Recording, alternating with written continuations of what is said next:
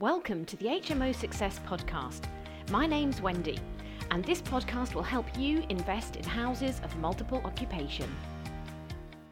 Hello, HMOers. It's great to have you here today, and I am very, very pleased to welcome our special guest today on today's live. She's a wonderful woman, and if I could step into anybody's shoes right now, I possibly choose to step into this lady's shoes because I think what she's done is quite phenomenal and brilliant. Today, the person that I'm going to invite to be interviewed, and I'm just going to share the details with her, with everybody today, is a lady called Ayesha Ofori. And Ayesha, you and I kind of connected a couple of weeks ago because I came across your Propelle Network, which is really a fantastic network. So would you like to just give us a brief introduction to who you are and tell us a bit about the Propelle Network? Sure. Hi, everybody. And the first thing I want to say is apologies for my appearance. When I do things like this, I do like to put a bit of makeup on, but I actually got stuck at one of my properties that I'm about to convert into an HMO. So I didn't have time to get back home to actually to put any makeup on. So forgive the appearance. As Wendy mentioned, I'm Ayesha Ofori and I'm the founder of the Propelle Network. And Propelle Network it's a community for women.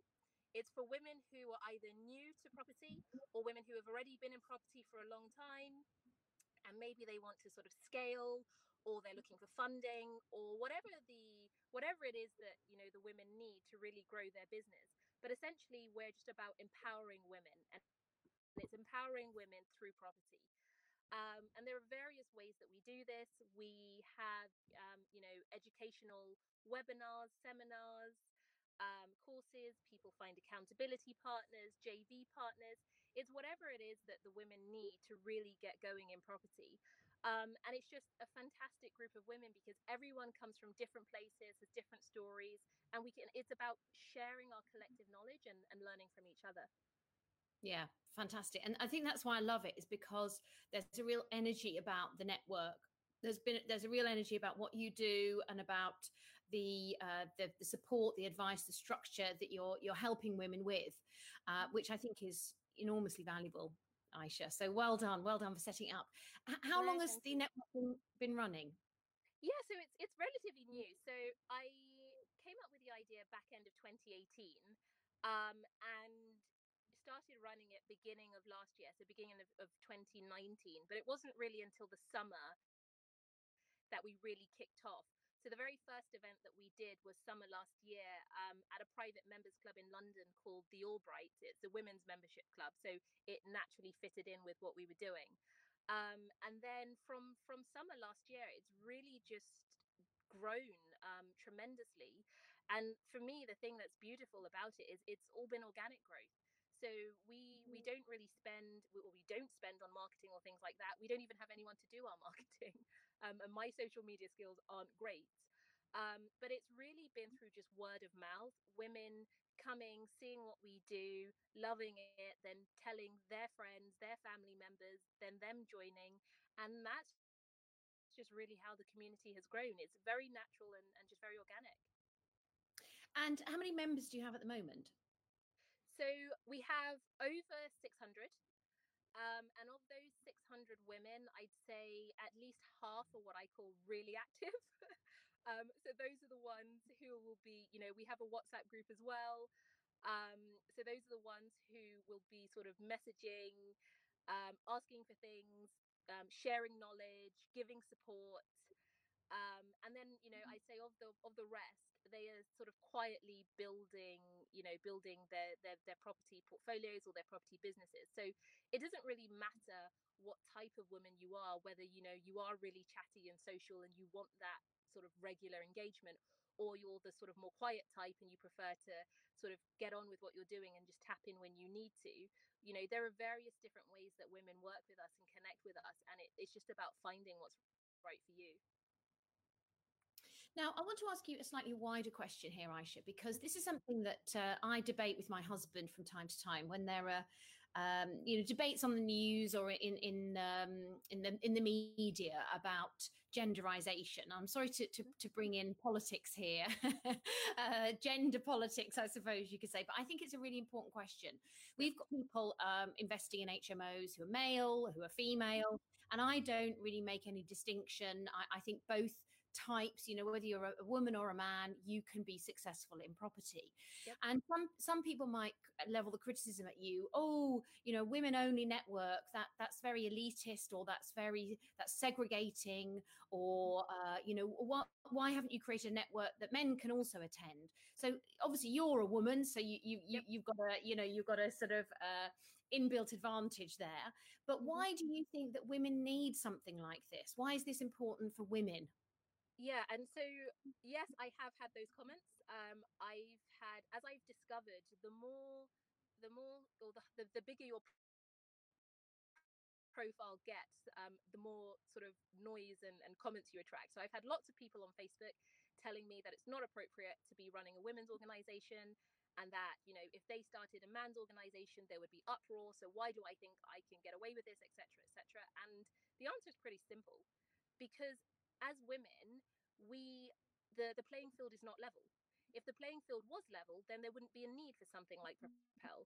And when we get to that point where there is gender equality, particularly in the the property sector, then by all means there probably won't be a need for Propelle, and then we can all have events and things like this where everybody is together. But until then, there is a need for it. And for me, it's more than just being about property. If you sort of look at women, and in terms of the fact that when we are employed, there is an earnings gap. We earn less, we tend to invest less than men, sort of generally, we save less, but even when we're working, we tend to take time out to have children or to look after loved ones.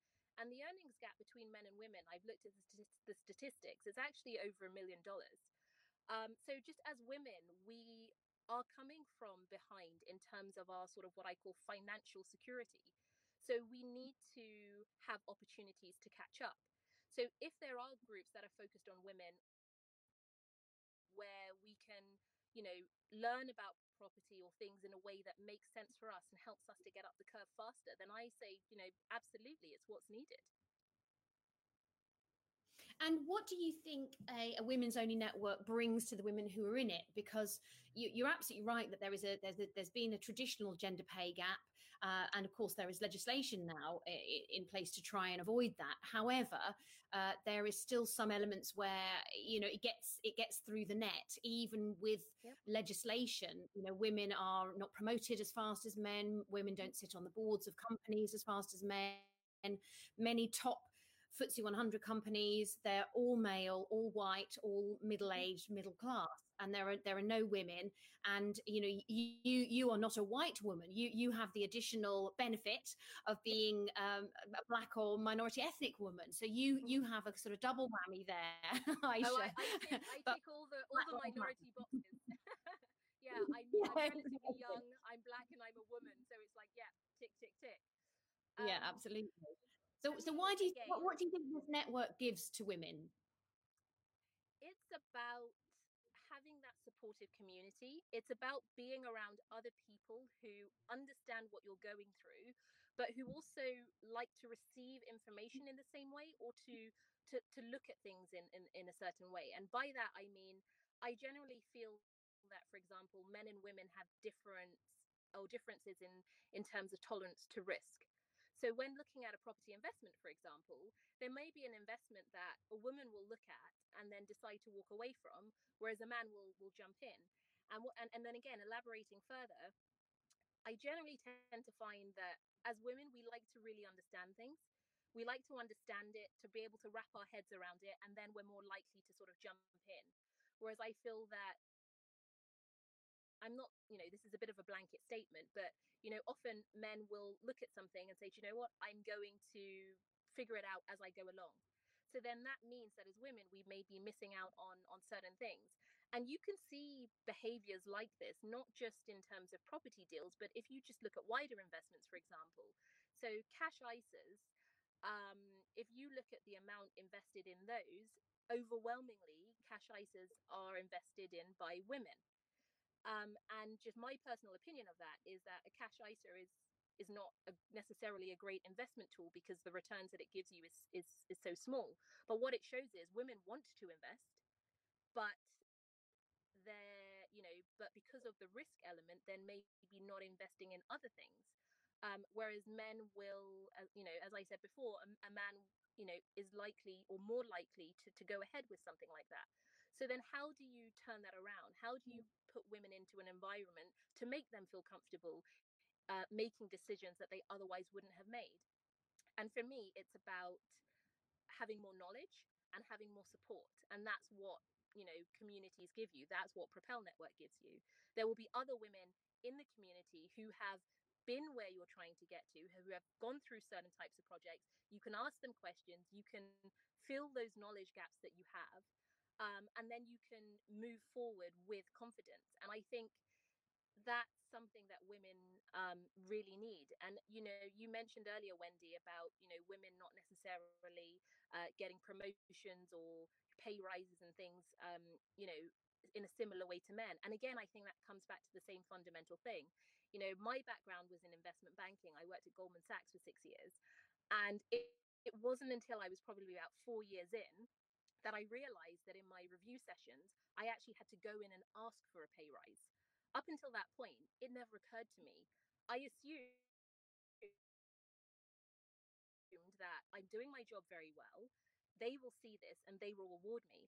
I happened to have a chat with somebody in the kitchen once. It was a guy, and he was sort of bragging about how his salary had gone up. He was earning way more than I was, and my stomach sort of sank. And I was like, what the hell? And then I said, you know what? In my next meeting, I'm just going to go in and demand something. And it felt really uncomfortable. I actually thought it was quite rude. But my pay went up. And I was just like, you have to be kidding me. Is this all I had to do? Go in and ask for it? Like, why didn't somebody tell me this before?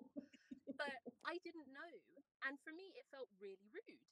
But this is how it works. And this is what needed to happen. And, you know, in that situation, maybe if I had been in a group where other women had been through it before, they could have told me that much sooner. So it's about, you know, being able to, as I said, learn from each other, learn from each other's experiences to be able to push ourselves forward, because the playing field just is not equal. It isn't. So that I would completely agree with you. And having been investing for a number of years now, you know, one of my earliest memories was buying properties at auction.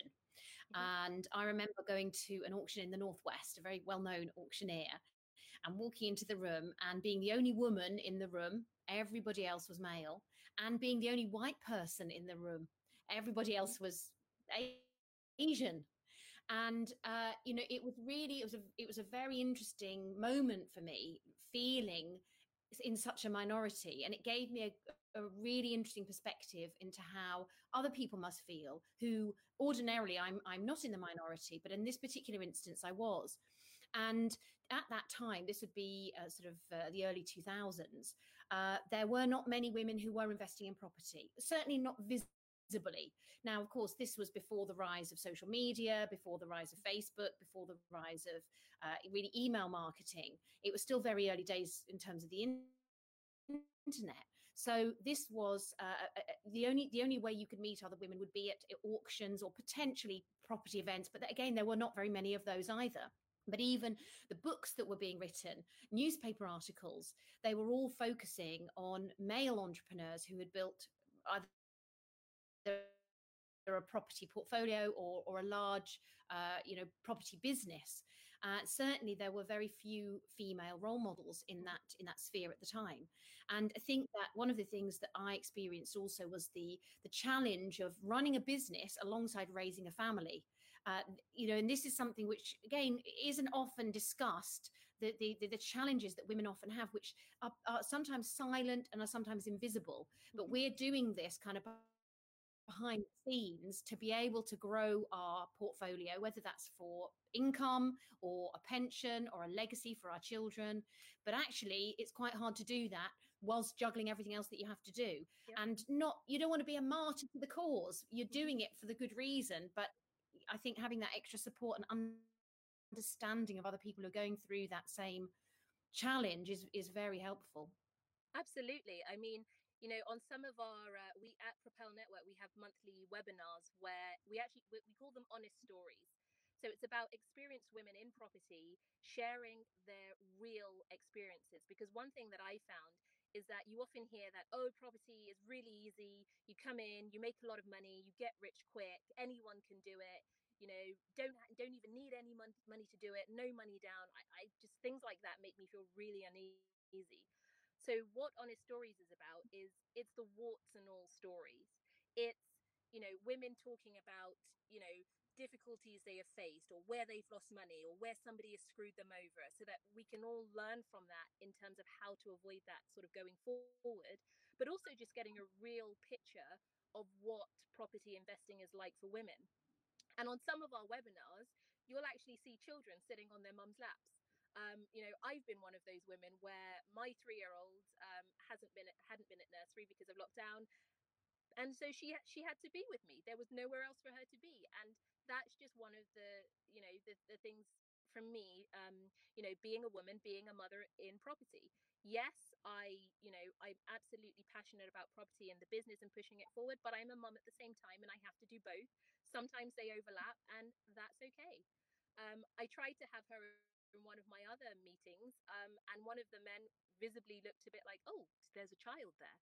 Well, yes, but there's not really anything I can do with her, so we'll just have to crack on. Whereas, you know, with the webinar, nobody really batted an eyelid. Well, they wanted to talk to her, actually. So as I said, it's just about, for me, when I'm around women, people, I don't know, it's we just seem to understand each other better. You know, before Propelle Network, I go home in the evenings and just talk to my husband, and poor him, whether he liked it or not, I would just sort of unload everything or the issues that I was having, and, you know, almost force him to discuss and brainstorm with me. Whereas now that the community's there, you know, whether I go into the WhatsApp group or, you know, we have accountability partners, I sort of message and say, oh, this what happened today, or the builder's done this, you know, what's been your experience, or is there's, you know, I'm looking at something new, so I've just started looking at commercial opportunities. I know very little about commercial opportunities, so I said within the group, does anyone do this as a strategy? Can someone give me some pointers, like where do I start, what do I do? And it's just so lovely to have it there, and you get to know people over time, you know, various different friendships form, and it's about you know, building, you know, whatever it is that you're working on, whether it's a portfolio or a business, but you're not alone. You don't have to do it in isolation. And it's really just wonderful. Now, Ayesha, one of the things that interested me about your story when we were chatting before was your own development as a property investor and your own story. Mm-hmm. And this, of course, is an HMO group. So we will try and bring our interviews back to the HMO yep. message where possible. So it'd be really interesting to get your take on your involvement with HMOs, your own experience of working with HMOs, and mm-hmm. what has led you back to HMOs, because yeah. I know that's happened recently. Yep. Interesting to hear about that. Literally sitting outside a house that I'm going to convert into. Well, initially it was a 7-bed, but I now think I can get 8 in, which brings me back to what I said at the beginning, is why I look like this and why I'm sitting in my car. But my journey started out in, you know, as I said, I was in investment banking. I discovered property what I feel was quite late. So this was about 8 years ago now, and I initially started investing with my husband, and we went into buy-to-lets. We were doing that for a while, and then I sort of said, right, how can we scale this? How can we maximize our money more and make things more efficient, increase our yield?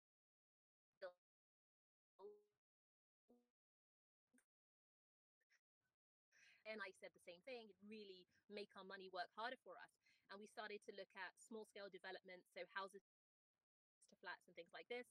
Then you can see a pattern here. I said the same thing again. And then we started, we looked at commercial conversions, and we did a commercial conversion with a JV partner. And that was turning an office into 9 flats. And for me, I think I was a bit blinded by the sort of the shiny lights. Oh, commercial conversion, you know, it's a really big project. You know, looking at the numbers you get on the back end, and you're talking about significant sums of money. And so for me, I was like, right, I'm going to go full-time property. I'm going to, leave banking. I'm going to work on commercial conversions. This is what I'm going to do. But actually, having done that project, I was like, this just is not for me. It was really interesting. I learned a hell of a lot. It was profitable, not as profitable as we thought it was going to be, but it was profitable. There were lots of issues. But I realized it's just not my cup of tea. It's not the sort of thing that I want to be doing.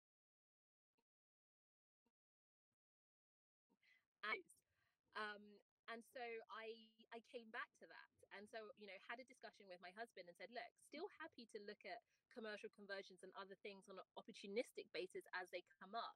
But that isn't where I'm going to be sort of spending my time and focusing on. I love HMOs because it's a much smaller project. I feel I can control aspects a little bit more because they tend, or my ones in particular, tend to be smaller projects. You still, it's still, for me, a great strategy. You're still, maximizing your yield. The numbers still work and make it really interesting and exciting, but it just fits with me. It fits with what I'm looking to do in property. And this is something that I always say to people. Try not to chase the shiny new pennies. Yes, there's always going to be something that sounds bigger and better. It might work for that person, but it doesn't necessarily mean that it's going to work for you. And, the fact that I chose to focus on HMOs instead of, building, I don't know, blocks of 20, 30, 40 apartments, but I'm focusing on, one house that I'm turning into, putting in 8 rooms or 8 en-suites. For me, that's still an achievement, and it's even better because it's what I love to do and it just fits naturally with me. And I'm happy that I came to that realization. It would have been great if I came to it sooner, but everybody has their own path to follow. It's just about ending up on the strategy that fits in with your goals, your expectations, and more importantly, just what you like to do. If you're not enjoying it, then for me, I'd say sort of, why are you doing it? One of the beauties of property is about having that flexibility. You can choose what you want to do. So if it's not fun and you're not enjoying it, then I'd say maybe look for something else. That's great advice. Absolutely great advice. I think that the beauty for me about HMOs is the fact that you get 5 or 6 or 7 streams of income from one property. Mm-hmm. And while we can muse on some of the challenges that HMOs bring, because you have 5, 6 or 7 more tenants than you would with a single buy-to-let, I have personally found it to be, even in the most difficult times, still the most cash flowing strategy, the one that brings the highest yield, the longest term return, the best return over the longest period of time. And coupled with capital growth, which we have seen, even in the north, we've seen some capital growth, which normally has been sort of attributed to the south of the UK, but actually in the north we're seeing capital growth now as well. There is no doubt in my mind that for me, I would agree with you, Ayesha, that there are other strategies, and we do other strategies. We've got commercial buildings. We've got a pub that we run. Well, we don't personally run it, but we own it in Stoke-on-Trent, and it runs as a pub. It's a live, real beer serving pub. You have to wipe your feet as you go out, but it's still a pub. And we've done commercial conversions. We've got experience in other sectors. But for me, HMOs have been the bread and butter that gave me what I wanted, which was financial freedom, mm-hmm. the ability to leave my job, the ability for my husband to leave his job, and to develop a business that we could run practically hands-free. So we can travel the world. We've got systems that enable us to do this hands-free, and we have a team that runs the business for us. And that just simply, without having maybe 50 buy-to-lets, I just wouldn't have been able to do that with buy-to-lets because the income would not be high enough. So like you, I've got a great fondness, affiliation and love for HMOs, even though sometimes I do tear my hair out with them as well. But they work, and I think. It's about so everything is going to have stresses, issues, things that go wrong. You know, there's nothing, I think very rarely in life do you have situations that, you know, things always go completely to plan. But it's, you know, depending on what your property strategy is, the issues and those stresses are very, very different. For me, the stresses and the things that come up with HMOs are the ones that I actually don't mind dealing with, or they're still frustrating, but it's okay. With the commercial conversion, I mean, those issues, just because it's a bigger project, they matter, or they're just much bigger, and you actually deal with them in a different way. So for me, the HMOs, it just really suits everything about my personality, what I like to do, you know, what are the issues that potentially come up. You know, yes, you are dealing with a lot more tenants, but actually I really like the people aspect of it as well. So it, you know, as I said, it's about thinking about all of the things that are involved in the strategy and matching those to your personality, what you like doing as a person. Even if you don't like necessarily doing part of it yourself, maybe that's going to be something that you can outsource. But it's just about making it fit in and work for you. And, you know, when I left full-time employment, one of the things that I was looking for, I said, whatever, you know, I do, it needs to be fun. I want to wake up in the morning and want to do it. And it took me a while to get there, but I'm absolutely in that place now. So, you know, I spend most of my time on Propelle. I do a few other things as well as building my portfolio, but I've managed to create that lifestyle that I wanted. And, you know, if somebody had said to me all those years ago, as I was sitting on the train, you know, going into the city to go to work, that, you know, one day you're going to wake up. I'm not a morning person usually. You know, I, at that point, way back then, I just wouldn't have seen how. So, you know, property for me really changed my life, not just in terms of sort of my happiness and getting to do something that I love, but I was able to become financially independent. And for me, that is the fact that I was able to do that, starting from very little property knowledge. When I started, I didn't really have any. For me, all of that is really powerful. And I realized that if I can do it, but more importantly, if I can share my stories with other women, I can help others. And then it just escalated from there. It's not just about me sharing my story, but if we collectively share our stories, then we all benefit and we all grow together.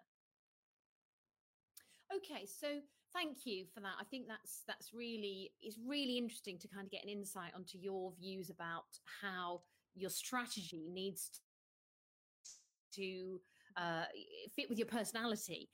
And I think that, you know, all of us are good at something in business, male, female, doesn't matter how old you are. Everybody's got a strength in a business, but you've also got a weakness in a business. And one of the things that I've noticed with working with various clients is that some of them are really good with dealing with tenants. I've got one client at the moment who absolutely loves dealing with her tenants. She doesn't want to give that up, in fact. And I keep trying to help her to systemize her business and saying that one of the biggest areas that will take up her time is dealing with tenants, but that's the bit she really loves. So she doesn't really want to give that up. She doesn't want to systemize that because she loves doing it, but there's other bits she doesn't like. So those are the bits we're working on. And I think this is so true that actually there's so many elements to property investing, as you've mentioned, that you can choose which of the bits you really are good at and which you enjoy and leverage the rest. And this is something that, you know, advice that, you know, I'd give to other people. And Ayesha, you've learned that lesson along the way too, haven't you? Oh, absolutely. You have to, as I said, figure out the bits that you like.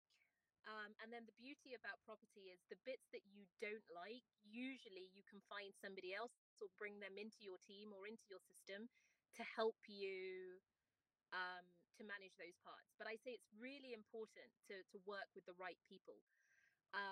And sometimes that's quite difficult to ascertain in the beginning because, you know, I liken it a bit to, you know, when you meet your life partner. You know, you've got to go out on a few dates. You've got to get to know people. you know, I'll say this, it's a little bit controversial depending on, you know, how you look at life. But something my mum always said to me is, she says, Ayesha, you can't marry somebody until you've lived with them, because it's only once you've lived with somebody that you really know what they're like. And I'd say when you're looking for a JV partner or somebody to work with, it's a little bit similar. You've got to really get to know them. And for me, just having sort of coffees and things sometimes isn't necessarily enough. You got to do your homework, speak to other people who've worked with them, get references, you know, really get to understand who it is you're going to be working with. So what would your top tips be for somebody who's maybe starting off now? They're either looking at HMOs as a potential investment, or they might be just kind of starting up on the journey to HMOs. A lot of people on our Facebook group have got a handful of HMOs, or they're looking to expand their portfolio, or they might be just newbies. From your experience, what could you give the group in terms of your top tips, Ayesha? So I would say if you're new to HMOs, then absolutely speak to people who've already started and who are where you want to be. And that's just one of the tips that I use generally in life. Whatever your goals are or wherever you're trying to get to, there will be people who have been there and done it already. Learn from their mistakes. There's no point making the same mistakes yourself if you can avoid them. So, and one way to do that is being in groups, you know, like Wendy's, which is fantastic, where there are other people who are doing it and you can learn from them. So I say that's sort of tip number one. Tip number two, I'd always say, whatever target you're trying to reach, stretch it a little bit more. For me, in order to really, you know, be or deliver your best or to really push yourself, you've always got to feel a little bit uncomfortable. If your goals feel too easy to reach, or you actually look at what your goals are and you say, yeah, I can do that, I think I could do that quite easily, then you're not pushing yourself enough. You need to feel a little bit uncomfortable, a little bit outside your comfort zone, and then you know you're really pushing yourself. And again, I use that in most aspects of life. If you can sit down and say, okay, my target for this year is I'm going to get 2 HMOs. Yeah, that sounds pretty good. I'm sure I could do that. Well, you probably need to be aiming for 3 or maybe 4. And then third tip, I'd say, be creative about how you go about structuring your projects. And by that, I mean, sometimes I've had people come to me and say, I really want to get into HMOs, or I want to scale, I want to do more, but I don't have any more money. For me, money shouldn't be an issue. There is a lot of money in the world.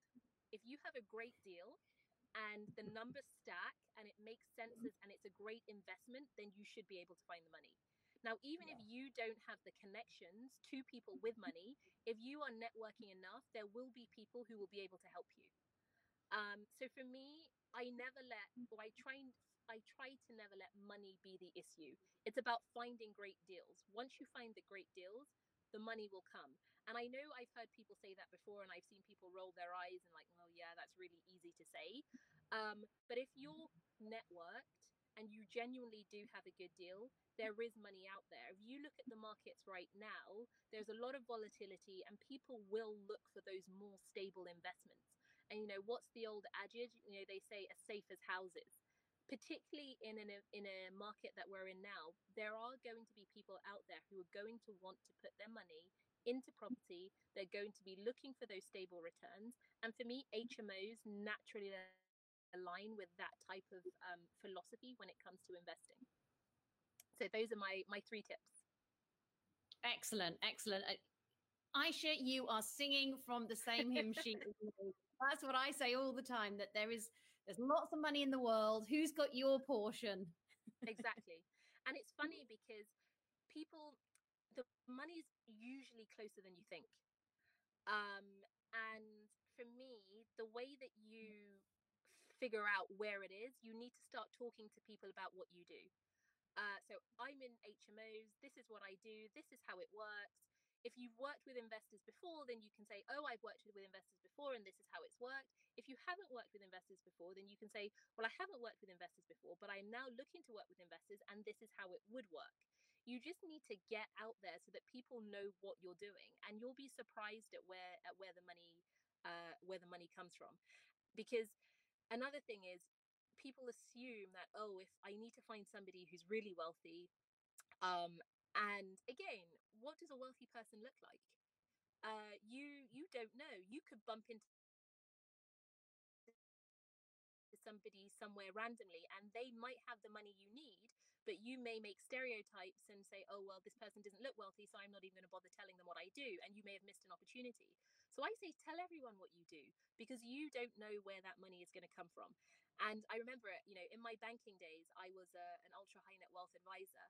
One of my clients, you would never in a million years guess that he was wealthy, and his family, they had several hundreds of millions. So they were incredibly wealthy. And I was in a meeting with him one day and he dropped his phone on the floor and I picked it up. And he, I kid you not, he actually had sellotape around his phone holding it together. And I looked at him and I said, come on, I know you can afford a new phone. And he says to me, you know, well, why do I need to bother buy a new phone? I can just tape it and it works just as well. And that image just always stuck in my mind. Had I met him in any other place, I would never have assumed he had any money. So that has always stuck with me in terms of, you never know how wealthy people are or what they do or what their backgrounds are. So tell everyone what you do. Great advice. Great.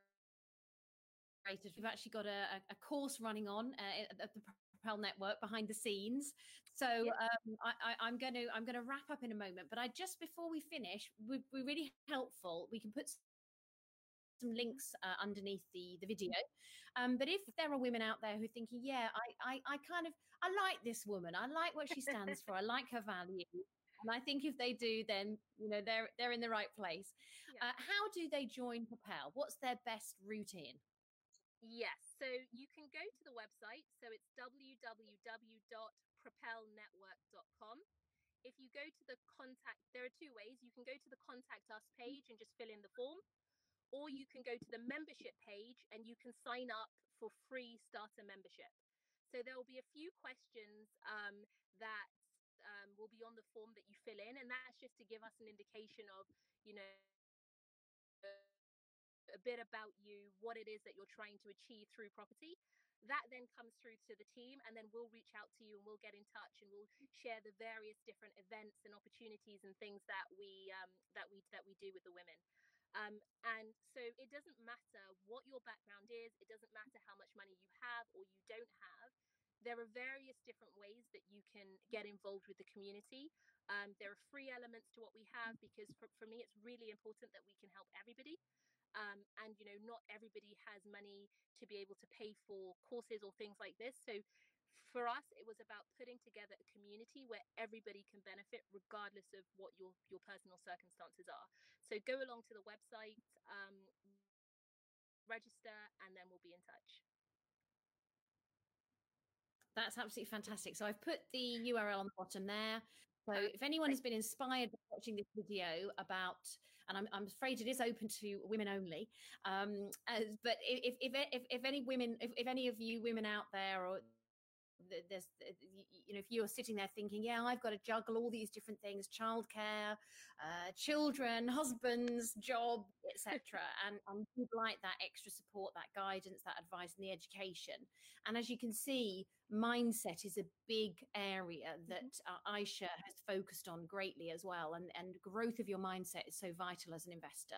Absolutely. Then do join the Propelle Network, because there's lots of incredible resources, lots of advice, lots of support there for you.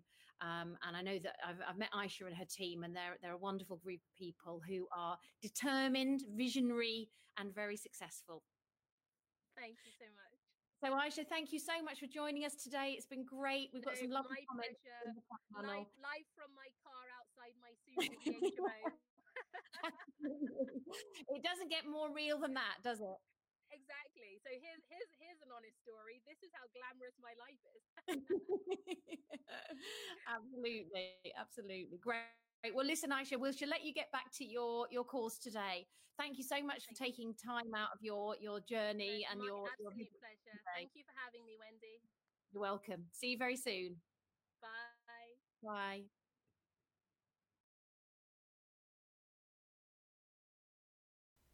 Thank you for listening to the HMO Success Podcast.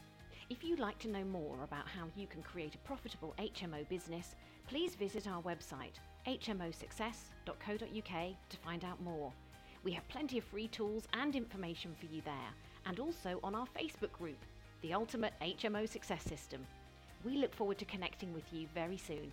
Thanks for listening.